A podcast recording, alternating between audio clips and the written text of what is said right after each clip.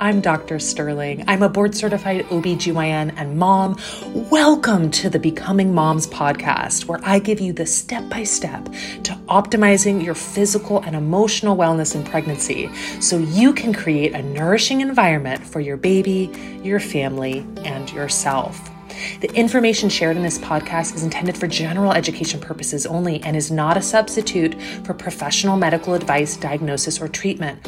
Always seek the advice of your physician or another qualified health provider with any questions you may have regarding a medical condition. Never disregard professional medical advice or delay in seeking it because of something you heard in this podcast. All right, lovelies, let's dive in to this week's episode. You are listening to a bonus episode of Becoming Moms. And not just that, you are listening to my pregnancy diary. At the beginning of my third and likely last pregnancy, I decided to document the experience, and I have not held anything back. I talk about my fears, my emotions, how I'm feeling and coping. It's about to get real. Well, hello there. Welcome to my pregnancy diary. I may sound a little different um, in this installment, and that's because I am sick. I am, we, I missed a week there in recording, and I am, it's, I'm sorry, I'm trying to calculate my gestational age right now. It's Wednesday, which means I'm 23 weeks. Okay. So I am 23 weeks. Um, I uh, have definitely, uh, until I got sick, have been feeling much better, feeling much more like myself, which is really such a huge relief because it's not just when you're feeling fatigued and nauseous and just icky that it's that you're that you feel the physical aspect of it, it, that's not the only problem. It's also that you're not able to really engage with the world how you normally do. And um, I'm normally an extrovert. I get very excited about, um, you know, creating and uh, uh, working and, and, you know, taking care of my kids. And I, I like um, to be active. But um, in early pregnancy and when I'm sick, you just you're not you're not able to do that, and so it it really um, also leaves me feeling not only that I'm kind of trapped in my body in this prison of suffering, but also that I don't feel like myself, and that's that um, feeling out of alignment. I just, I don't know how else to describe it, but I, it just feels like I am out of alignment with myself, feels uncomfortable, and I don't like it. So I definitely, um, prior to getting sick, um, was feeling so much more myself, was feeling that, that energy, um, not pre pregnancy energy, but that energy to just um, be out in the world. Um, and to to be productive again um, which as much as you know i like to question the the pressure to be productive um, i also know that it is um, when it is balanced um, with rest and when it is not you're not tr- you're not feeling like you need to be productive to prove that you're good enough but when productivity isn't all bad. I I like to get things done. I like to um, accomplish tasks and get things off my to do list just as much as the other person. It, I'm just not uh, as much of a. Um, I'm trying to think of a better word. Um, I'm not as. Uh, I want to use a better word. the only word that's coming to my mind is a slave to it, but I want to say it a better way. But anyway, I, my brain isn't on isn't firing on all cylinders today. So um so yeah. So I want to we definitely need to question our relationship with productivity. Um, but I don't think that that makes productivity all bad. So, um, yeah, so before I got sick, really feeling much more myself, um, and feeling like, you know, life is good again. And then I got sick and um, we have, me and the kids have uh, COVID. Um, likely the the Omicron variant, um, given the predominance uh, of Omicron right now. Um, hopefully, if you're listening to this later this year, later in 2022, or uh, you know, gosh, if you're listening to years from now, you might not even know what that is. Like, what obviously you'll know what COVID is, but like the Omicron variant, like how exciting. Um, it has been, it's, you know, we've been in a, a pandemic for nearly two years now. And oh man, it is, uh, it's really taken its toll, that's for sure. Um, right now, uh, a variant of the original virus is spreading that is highly contagious, but appears to cause more mild illness. Um, and this is how some pandemics have ended. Some pandemics have ended um, because a very contagious uh, version of the virus uh, came about. Um, and, you know, once the, the once the virus has nowhere else to go because people have immunity either through vaccination or through um, b- becoming infected with the wild virus, um, then it it can peter out, and hopefully we'll start. You know, we'll see this big peak, and then hopefully we will continue to have just kind of like low levels. I don't think we're ever going to totally get rid of it, but low levels, and uh, we'll see. Or another variant could come up, and oh geez another variant could come up and we could be back here. So um, it's, you know, there's some real similarities between living through a pandemic and pregnancy. And, and one of those similarities is just the difficulty with predicting the future. Um, when you're living through a pandemic, you don't know like what's going to happen with caseloads, you know, you know, uh, when are when are we going to be out of this? There's so much unknown and that's the same in pregnancy. In early pregnancy you know there's the fear of pregnancy loss and there's not you know not feeling well and not knowing when you're going to get better. Um, and then you know pregnancy symptoms at least for me and for many pregnant people will just pop up you know um, I have had almost every pregnancy symptom under the sun at some point in my three pregnancies. Um, and, you know, I almost feel like my, my pregnancy experience is like this, this, this huge learning experience for myself as an OBGYN because I've experienced so many of the symptoms and, and fortunately, oftentimes, um, I will, you know, stop, ha- you know, grappling with one symptoms. You know, my headaches will improve, but then I'll start experiencing nosebleeds. So fortunately, it's usually not all at once, but I've experienced so many of them. And so you really don't know, like, how am I going to feel tomorrow? I don't know, you know, and, um, that experience of of really not being able to predict the future can be very uncomfortable. It was certainly very uncomfortable for me with my first pregnancy now as as a, as a parent that's just my life. You know you cannot predict what's going to be happening with your children in a week.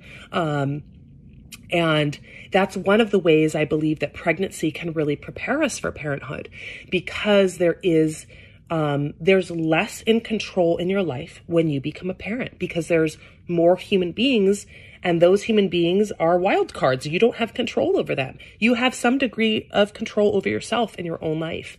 Um, so that's why, you know, I, I really do think that so many of the challenges of pregnancy are just the, the, the, the perfect learning experiences for parenting. And um, that's a big one. And that's one that we, whether you're a parent or not in this pandemic, um, you have had to learn to cope with the unpredictability of the future.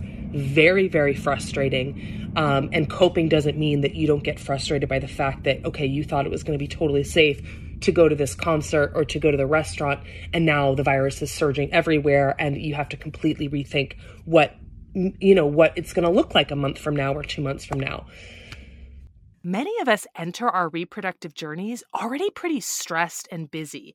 And then you add pregnancy or trying to conceive to the mix, and life gets even more overwhelming. Now is the time to make stress reduction a priority. Not only does reducing stress before or during pregnancy decrease your chances of many pregnancy complications, it also may improve long term health outcomes for your baby. Take a step today and head over to the bestpregnancyclass.com to register for my free class Four ways to make your pregnancy easier and healthier. You and your baby won't regret it. Again, head over to the bestpregnancyclass.com to register for this free prenatal class. But there is there is some good news with uh, you know um, uh, while I have COVID and I'm pregnant, and I know that that's very scary for for many people um, because COVID is associated with um, you know, some uh, pregnancy complications. Uh, fortunately, we are seeing th- the evidence that's coming forward is telling us yes, we know that vaccinations cause less, will prevent severe disease and, and death. In um, are very very good at doing that. The question is, okay, but are vaccines going to prevent pregnancy complications? And we, of course, think that they would because if if the the initial illness is less severe than than the complications associated with that illness um, for pregnancy should be less severe. But we always like to see the numbers. Um, and we are starting to see some numbers that show that we are seeing less um, pregnancy complications um, associated with COVID in those who are vaccinated, especially those who are also boosted. So um, the fact that I am triple vaxed and I have, um, and likely I'm infected with a more um, mild form of the virus means that I am not I'm not freaking out now. I am certainly going to I've had been in discussion with my provider. We're not going to do anything different. I know some people are being put on baby aspirin. Um, some uh, pregnant people are being offered monoclonal antibody. Um, and I don't have strong feelings one way or the other with any of that. I think that it's all reasonable to discuss with your provider. After discussing with my provider, we decided, hey, we're not going to do anything different right now. I'm not going to start taking baby aspirin. Um, we really don't know. We have we don't have any data um, for for this this stuff in pregnancy. Um, already planning on getting a, a, a growth ultrasound just because in my third trimester because um, uh, Oliver was 10 pounds. So we already have that. We're not going to change that. And I'm going to pay, pay attention to fetal movement. Now I'm 23 weeks. Um, and fetal movement um, is is not really predictable at 23 weeks. By 28 weeks, there's an the the um, it's kind of complicated to explain, but the reason why we can't do we don't do fetal kick counts at, at, at 23 weeks, right? 23 weeks is where um, viability, um, where some uh, babies can live outside the womb. It's kind of like the viability line 23, 24 weeks. Um, if you have a really great NICU, um, some 23 weekers can survive. Some 23 weekers can even do well. So, um, you know, long term, uh, which is just fantastic. Um, not all survive, but um, I am paying attention to uh, a fetal movement, and I would contact my provider if the movement was, you know, was less, and I wasn't, I was, I wasn't able to um, uh, have an impact. I wouldn't necessarily like at 18 weeks. I'm not necessarily going to contact my provider for decreased movement um, thinking that they're, they're going to be able to, you know, um, I, can't be delivered, and and if something's going on, it can't be delivered to to to save baby. But we've we very rarely deliver intentionally at 23 weeks, um, though though it does sometimes occur. So yes, I'm paying attention to to movement, but uh, the the neural development of baby is not um, is not uh, developed enough such that um, you're going to see that cons- you're going to see sorry my brain is taking a little bit longer to get to the same point because i'm sick. But basically the relationship between movement and how baby is doing um, uh, health wise is not is not as uh, well established as it is once you get to 28 weeks. And also you can't feel movement as well and uh, um, it's not as consistent. So you're not feeling as much movement as you do at 28 weeks. By 28 weeks um, we can actually um, we're better at being able to predict how baby is doing based on um, you know what's going on with their heart rate and looking at their heart rate variability based on their movement. And so that's why fetal kick counts and, and paying attention to baby's movement uh, is typically recommended around 28 weeks. Sometimes we do it a little earlier at 26 weeks but um, certainly at 23 weeks there's no standard way of, of um, or evidence-based way of, of tracking baby's movement. But nevertheless i'm sick and so i am paying attention to that um, but other than you know paying attention to movement and uh, taking care of myself uh, for my sickness, which I would do anyway, um, we are not. Uh, uh after discussing with my provider, we're not managing this pregnancy any different because I've had COVID. Um, so anyway, that's that. Um, I am um, trying to get some. Oh, hi, Oliver. Look at you. How's he doing? Good. Okay. Just wanted to make sure. Okay. Anyway, um, Oliver has come, so I'm going to go take care of this little one because he's sick too. But um, yeah, I hope that uh, you have a wonderful day, and uh, I'll see you on the, the next installment of my pregnancy diary. All right. Mwah.